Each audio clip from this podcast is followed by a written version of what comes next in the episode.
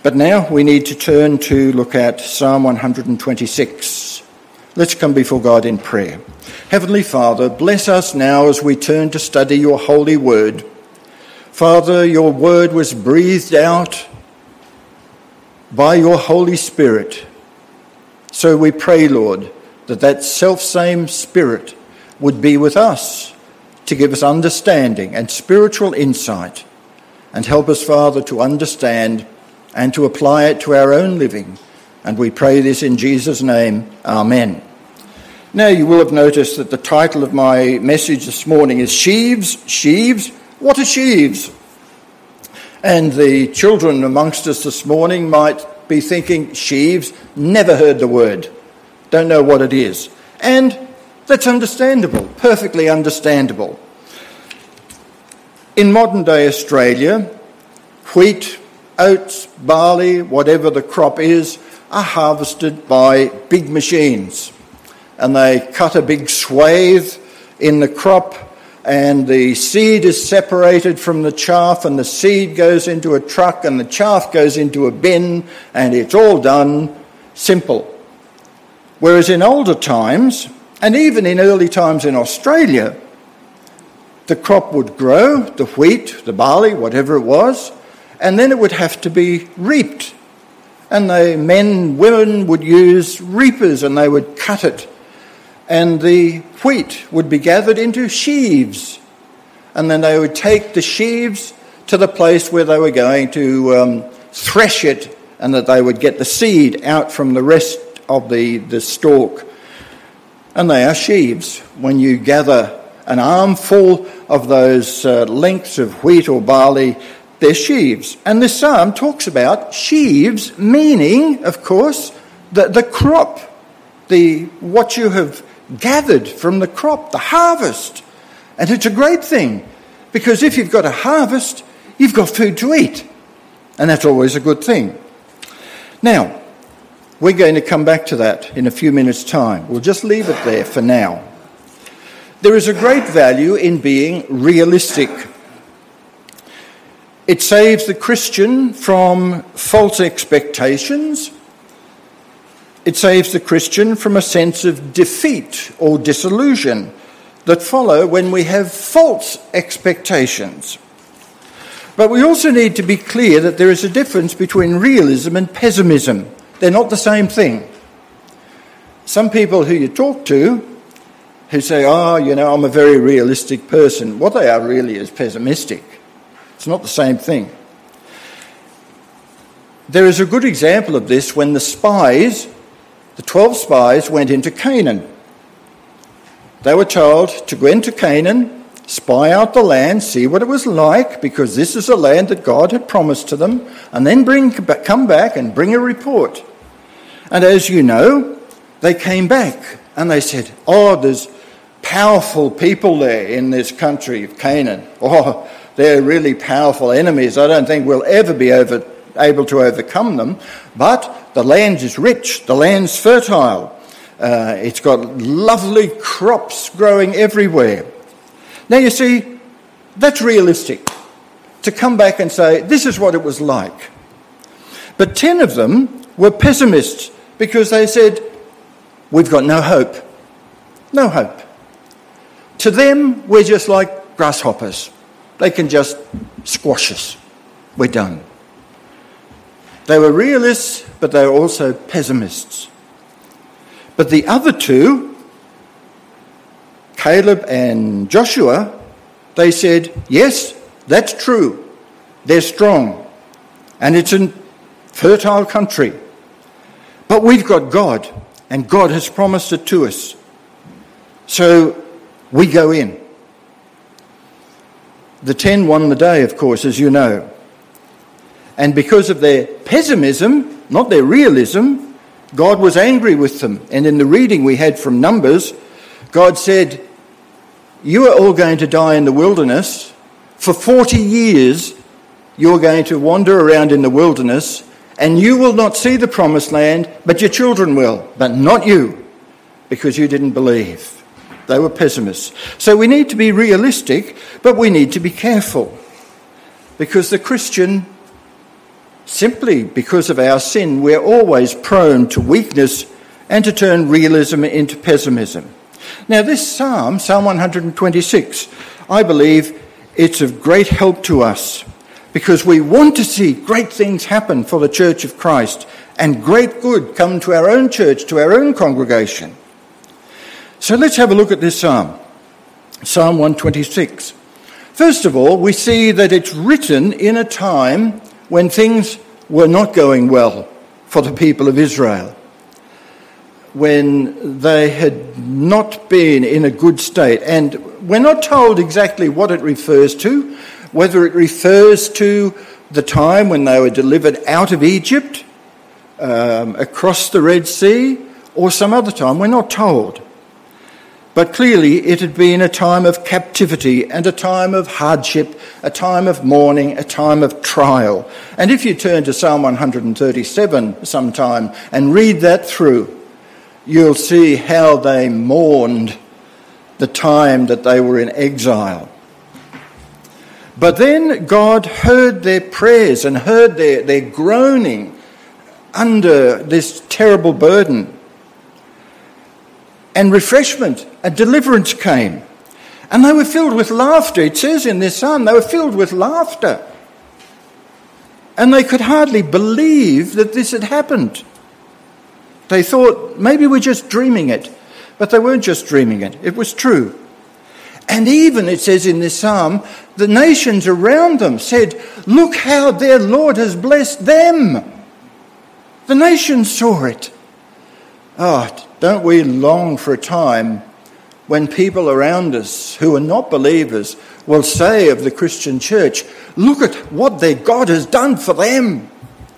And then in the next line, they say, Look at what God has done for us. Yeah, they realize the glory, the mercy, the goodness of God, the things He has done for us, the deliverance that He has given to us. And that deliverance encourages them to pray more boldly for more from God.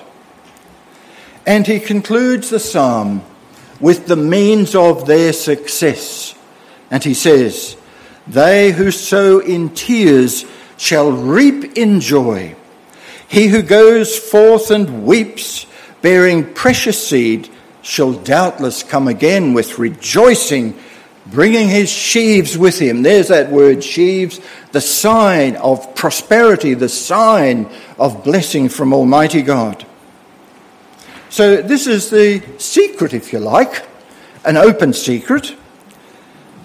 And as we go through, through this, I think you'll see that it's very much counter to a lot of modern thought within the church today.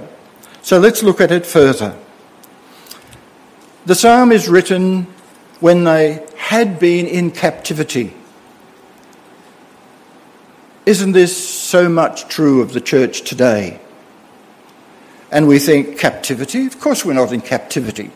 We can come to church here on a Sunday morning and worship God. Yes, that's true. But just think about the church in Australia today. We are so worried about what the government might do. Will it introduce taxes on us? Will it introduce some sort of identification system on us? What if we discriminate against someone on the basis of their sexuality We'll be hauled before the court.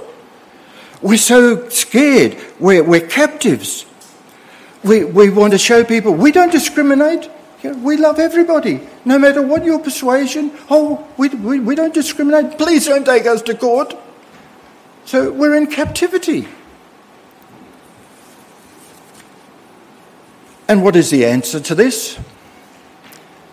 It's certainly not to tailor our message to suit the world, but the answer is to look back at how God turned the captivity of his people in the past and to learn from that. And let me just mention two. You all know of John Wesley and George Whitefield. How did they change the society of England and of the colonies in what we now call the United States, how did they change that society so that policemen in some villages had no work to do? It was the preaching of God's word, the gospel, That's what changed it. That message that went out. Was there opposition? You bet there was. Some of the bishops turned the people against them. That's incredible, isn't it? The bishops of the gospel turning people against these preachers of the gospel. But that's what happened. Did it stop Whitefield? Did it stop Wesley? No. Because they had, like Daniel, they had a higher authority. And that was Almighty God. And of course, to go back even further, we have the time of Martin Luther, who, as he read through the Psalms, would you believe? The Psalms, he came to understand the gospel, the free offer of the gospel that uh, God makes to fallen human beings. And then as he studied Galatians and Romans, it became clearer and clearer to him. And he realized that this was not what the church was preaching. And people said to him, Oh, you need to be careful. You need to be careful because, you know, if the hierarchy of the church get hold of what you're teaching, you'll be in big, big trouble. What did Martin Luther say? He said, Oh, I'd better keep quiet then. I'll just keep it secret. No, he didn't, did he? He proclaimed it loudly and clearly, and he wrote it. And he wrote tract after tract and booklet after booklet. And in those days, of course, printing had been invented, and these things went all over Europe. But what did he do? He taught, he preached the Word of God, the gospel. But it must be done in the manner of the last two verses of this psalm the verses that say, He who goes forth. Now remember, it's talking here originally about farming. And the farmer does not sit at home and say, Lord, please give me a really big harvest this year because, you know, I, my family's growing and I need more food. He doesn't do that. Of course not. The farmer goes out and he takes a seed and he sows the seed and it's an onerous job. He's got to walk up and down, up and down, up and down. I remember once um, my father and a mate of his, they were growing pawpaws at Sunnybank, probably where there's a Chinese restaurant now. Um, and they had this big um, rotary hoe.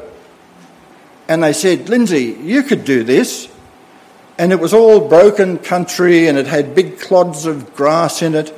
And I thought, oh, well, okay. So I'm going up and down with this big rotary hoe, and I'm only a kid. And um, up and down, up and down, over these big clods of ground and grass, up and down, backwards and forwards, backwards and forwards. Man, was it hard work? I was sick of it by the time we finished. So it's work. It's work. And we can forget that. We can forget that working for Jesus Christ is work, it's labour. Jesus told his disciples, Go into all the world. And the apostles, of course, travelled around with the message. We are told in the book of Acts that after the persecution and the Christians were scattered, what did they do? They stay in their own little homes, keeping quiet about everything? No, they didn't. They were scattered and they went about preaching the word. And Paul, of course, is perhaps the greatest example of, that we have of a person who was a traveller for the gospel. Now, perhaps we are asking, well, you know, why is it that Christianity is such a, a missionary religion? why is it that we're always under this, um, this teaching to go out? And of course, it's because it's the nature of God. God saw the wretchedness of mankind.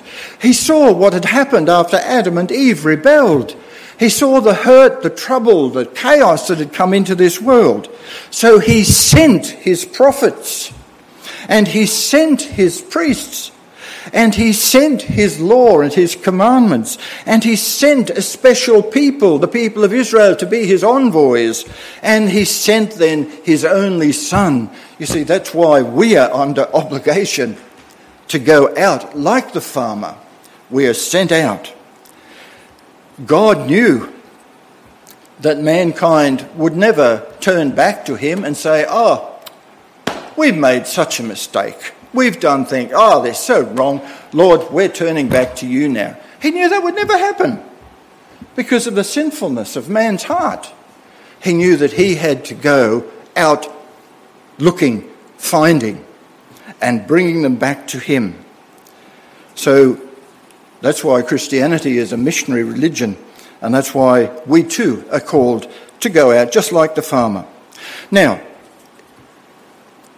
one of the things that's very, very important for any preacher is not to place upon people burdens that cannot be borne. So I just need to say a few things. You might say, well, certainly I can't go. I've got a young family. I've got to look after them. True. You can't go in the sense of going to another country, but you can go to your relatives, to your neighbours, to your workmates, to your own children. There's an important mission field right there. Why ignore these mission fields that are right in front of you? Again, you might say, Well, I'm too feeble, I'm too old, I'm too ill, I can't do anything, I can't go. That may be perfectly true, but you can pray.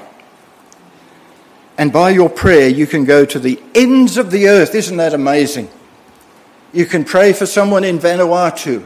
You can pray for somebody working amongst Aboriginal people in the Kimberleys. You can pray for people in the Middle East. Remember how Paul constantly asked people to pray for him. He knew that the faithful, persevering prayers of God's people gave success to his endeavours.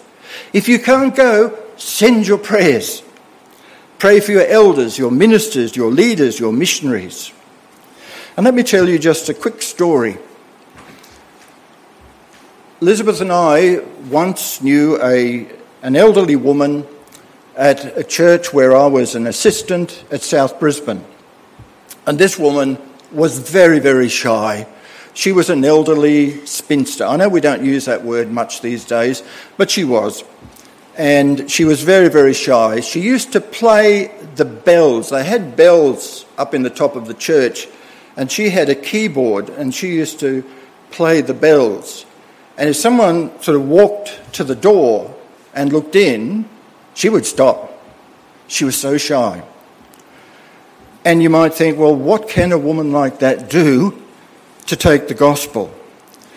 She found something she could do she used to buy tracts or booklets, leaflets, and she would go to all the telephone boxes in the area. Now, of course, they were the days when we had telephone boxes.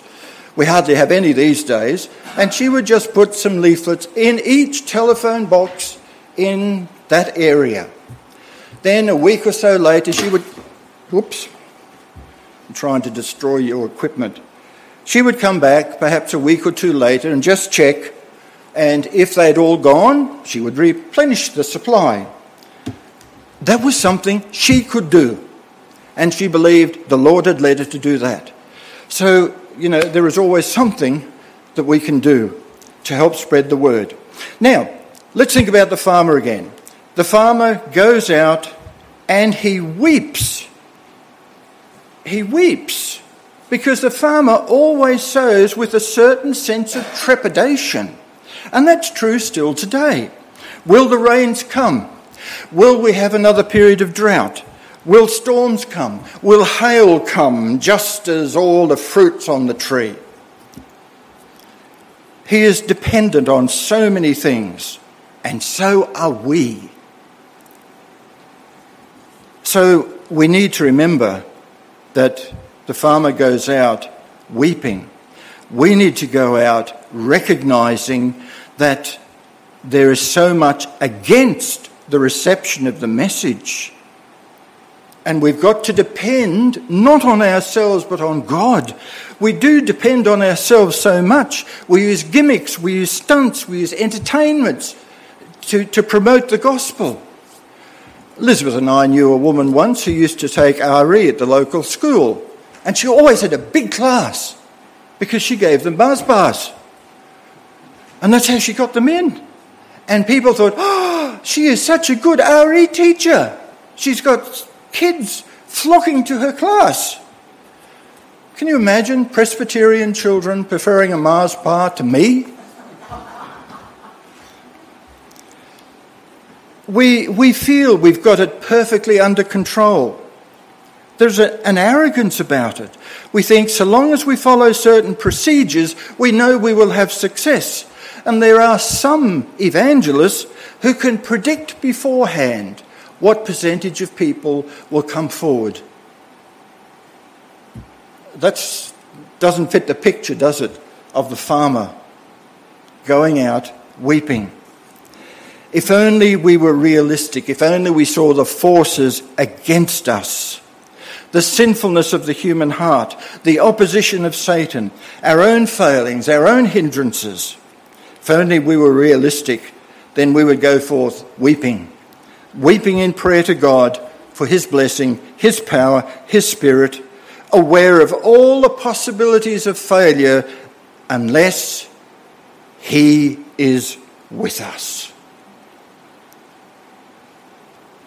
The Apostle Paul said to the church at Galatia that I groan in travail for you.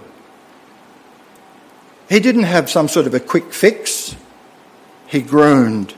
He said to the Corinthian church, I weep over you because of their divisions and the immorality that they were allowing. He said, I weep over you. We might think, well, modern today, we've got business methods that we can apply that will succeed. But the way to success is to realize that in ourselves we are nothing. We need to realize that we must go forth weeping. And then he says, bearing precious seed. We must realize that the only satisfactory answer to man's problems is that seed. The seed of God, the Word of God, the Scriptures, that gospel message. It is the gospel that is the only message that reconciles man to God. And then, having been reconciled to God, he is then reconciled to his fellow man. And the hatred, the division breaks down. And one of the things that was a feature of the early church was the different nationalities that met together to worship God in the name of Jesus Christ. It's only the gospel that gives peace and forgiveness of sin. Only the gospel that restores man to his proper place before his God. And once this truth takes possession of a man or transformation is so profound that there's a new creation. And that's what it is. No wonder it's called to cut it in half and to see, oh, what's in this? Sow the seed of the gospel. The scripture warns us do not add to that word, do not subtract from that word. Lectures at Eunice edition of this textbook because you've got to spend $60 to buy it. Something or adding something to that word to make it more palatable to modern people. We must know it, we must study it, we must rejoice in it, we must store it in our hearts, we must live by it. And that is the glorious promise because it says in the very last line, shall come again with rejoicing, or some translations have, doubtless shall come again with rejoicing. What a great word that is, doubtless. It's often the case that when we go to a task, whatever it is, even if it's something in the church for Christ's sake, and we go light-hearted and thinking, this is going to be a pushover, they're the ones who come back chastened. But those who go with trepidation, realizing their own weakness, and go out recognizing that they need the blessing of God, they're the ones who come rejoicing. Remember that the scripture says that God sets himself against the proud but exalts the humble. So it is not those who go about the church's business in a light hearted, easy manner who come home rejoicing. Not those full of bravado and confidence in themselves, but those who know the opposition of the world, the realists, and their own weakness, but not pessimists, because they know the promises of God and they come home rejoicing. Other people get sick of it because things don't turn out immediately the way that pleases them and they move on. But see this promise doubtless they will come again with rejoicing, bringing their sheaves with them, bringing the fruits of their work, of their spreading of the gospel. Jesus came under great hardship. He was attacked, he was laughed at, he was scorned. He came, in a sense, weeping. He wept over Jerusalem. But the Father was pleased to give him countless numbers as his inheritance. Paul arrived in Corinth. He'd been harassed by the Jews in Thessalonica, imprisoned in Philippi, called a babbler in Athens. He came to Corinth, he was dispirited, and God said to Paul, Be not afraid, but speak, and do not hold your peace, for I am with you and no man will hurt you, for I have many people in this city. What a promise to Paul. And he was there for 18 months, and a great church built up. But notice that the sheaves come to the father, farmer who goes and sows and is faithful and persevering. Doubtless.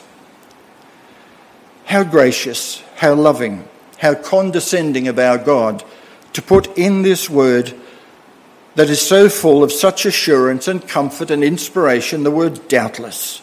Without doubt, he will come rejoicing. Without doubt, he will bring his sheaves with him. So, my friends, take heart from this little word, doubtless. Have you wept over some family member? You've shared the gospel with them on many an occasion, but to no avail? Remember the word, doubtless. Monica prayed for her ungodly son, Augustine, for 30 years. And he became one of the greatest men that the Christian church has ever seen. Do you weep over some of your workmates who seem committed to making a debacle of their life? No matter what you say, remember the word doubtless. Keep on praying, keep on sowing the seed. Do you ever weep over the people around this church building here? We have the words of life, we have the worship of God. They hear about Jesus Christ, and yet people seem so uncaring as if there never was a God and there never will be a judgment. Remember the word doubtless. Never give in to Satan. Never say, ah, it's all been in vain. I'll just hold my tongue, I'll just shut up. I'm not going to say any more, it's just all a waste. No, no, no. Remember the great promise that our God gives to us here at the end of Psalm 126. He that goes forth, who goes out and weeps, bearing precious seed, shall doubtless come again with rejoicing, bringing his sheaves with him. Let's come before God in prayer. Heavenly Father, Bless us as we read through this Psalm 126 and we see, Lord, the great promise that you make to us there. Father, bless us, we pray. Encourage our hearts. Help us to ask, Lord, what can I do?